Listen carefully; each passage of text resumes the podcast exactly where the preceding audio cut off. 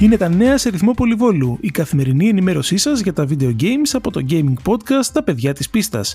Στα μικρόφωνα ο Τίμος Κουρεμένος και ο Πέτρος Κυπουρόπουλο από την Αγγλία. Η Nintendo ανακοίνωσε το Direct της εν ώψη E3.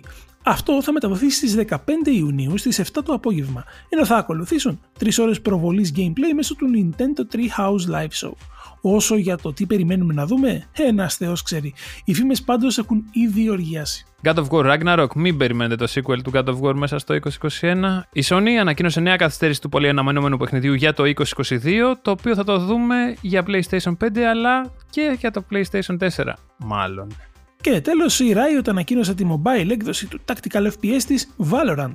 Το παιχνίδι αριθμεί ήδη πάνω από 14 εκατομμύρια παίκτες. Αυτά για σήμερα. Ραντεβού αύριο με περισσότερα νέα και μην ξεχνάτε. Κάθε Παρασκευή ανεβαίνει νέο επεισόδιο Τα παιδιά της πίστας σε Google Podcasts, Apple Podcasts, Spotify και στο group μας στο Facebook Τα παιδιά της πίστας Gaming Podcast. Καλή συνέχεια.